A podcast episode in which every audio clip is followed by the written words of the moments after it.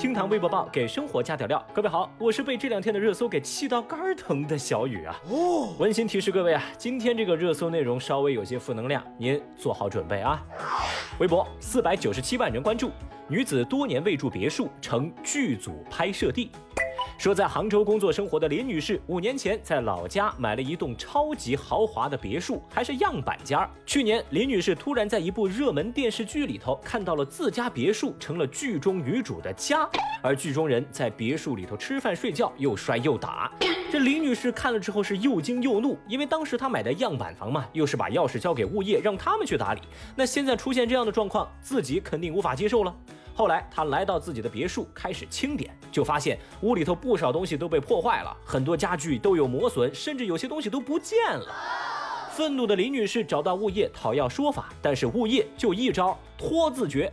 从来都不正面回应问题，那忍无可忍的林女士就把别墅物业、电视剧出品方、播放平台全部告上了法院，要求赔偿、要求道歉、要求影视剧给我下架。哼！没想到呢，在第一次庭审当中，林女士再次震惊，因为在她家别墅拍摄的电视剧啊，还不止这一部。当消息登上热搜，微博网友们几乎是一边倒的支持李女士维权，因为大家实在无法理解这物业的算盘。毕竟人家业主早晚会回来，你到时候怎么给人家交代呢？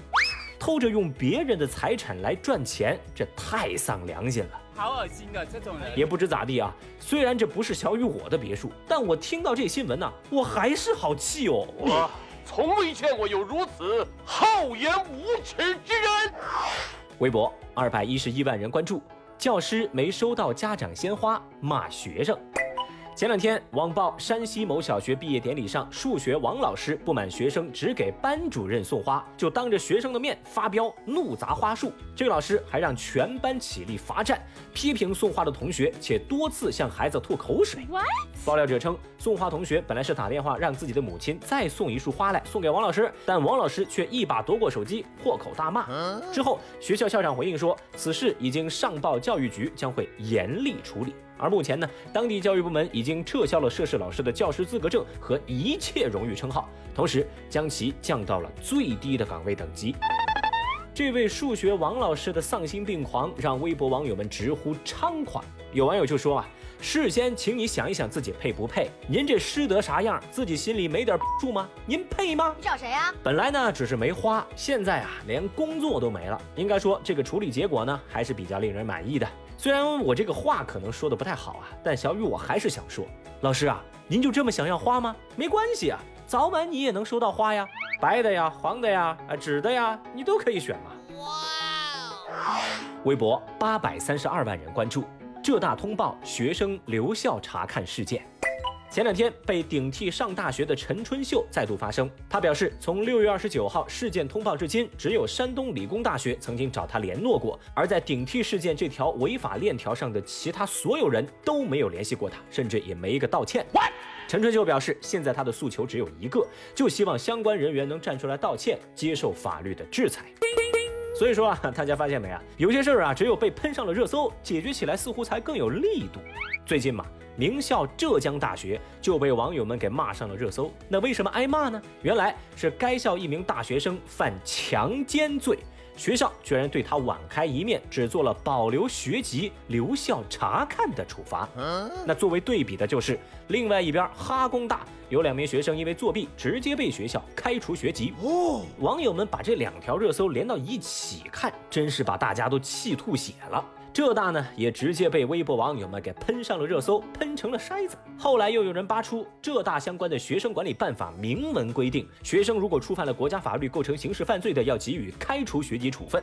那这样的现实又一次引爆了舆论。面对来势汹汹的舆情，二十号，浙大一名工作人员对媒体回应说，学校正紧急开会，正研究处理此事，后续情况会再公布的。那事件在微博上发酵了一天，直到二十一号晚间，浙大终于站出来，在微博上发了个通报。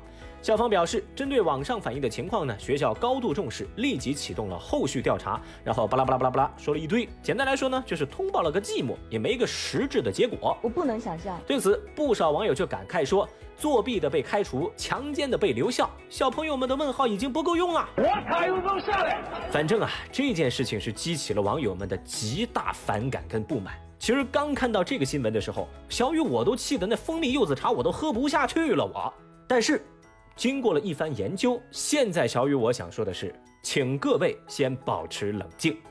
首先，法院判决书我专门去看了啊。据我了解，强奸罪起刑就是三年，判决书上写的很清楚，判处这位学生有期徒刑一年六个月，缓刑一年六个月。缓刑只是因为有犯罪中止，包括有自首这样的情节。同样的，网上有人提到了那个浙大的有关规定，我也去研究了一下啊。这个规定当中呢，有一条也写得很清楚，就是学生被判处有期徒刑、宣告缓刑的，可以给予留校察看或者是开除学籍的处分。所以，如果我们单纯的从流程和规章的角度来说，整个事件的处理就是照章办事。必须要说明的是，程序正义并不代表处理得当。所以呢，小雨我就建议我们先收起自己的愤怒，且看后续调查如何给公众一个满意的答复。微博一百七十九万人关注，名牌大学生多次偷外卖被刑拘。最近，名牌大学本科生周某因多次偷外卖，在南京被刑拘。南京警方调查之后发现，光是周某有据可查的偷外卖行为就十多次。而网上又有消息说，周某是出身贫寒，为了支持周某的学业，家中三个兄妹都辍学了，就为了供这一个孩子上大学。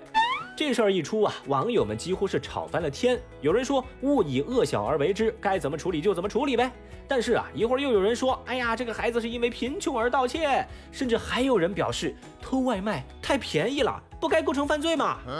总结起来就一句话：错的不是偷外卖的周某，而是这个社会坑爹呀！再后来，更离谱的一幕就出现了。但凡要有人在网上说一句偷外卖是有错的，马上就有人站出来喷你说你没有同理心。但是现在警方的调查结果出来了，说这个周某在南京有固定的工作，因为自己的外卖被别人拿过，就产生了报复心理，多次去偷人家的外卖。所以他不是因为吃不起饭而偷外卖。哼，说真的啊，无论是这个周某本人的想法，还是那些为周某鸣不平的网友的脑回路，小雨我无法理解。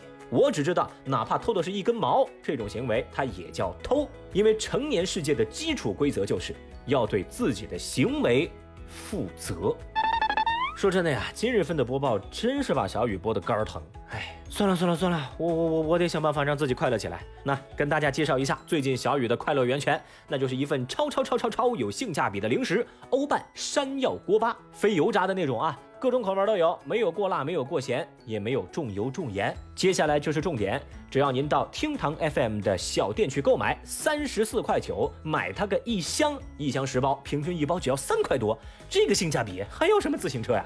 相信小雨，尝尝这山药锅巴，绝对能打开你零食世界的新大门，让您跟我一样，在气到肝疼以后再重拾快乐。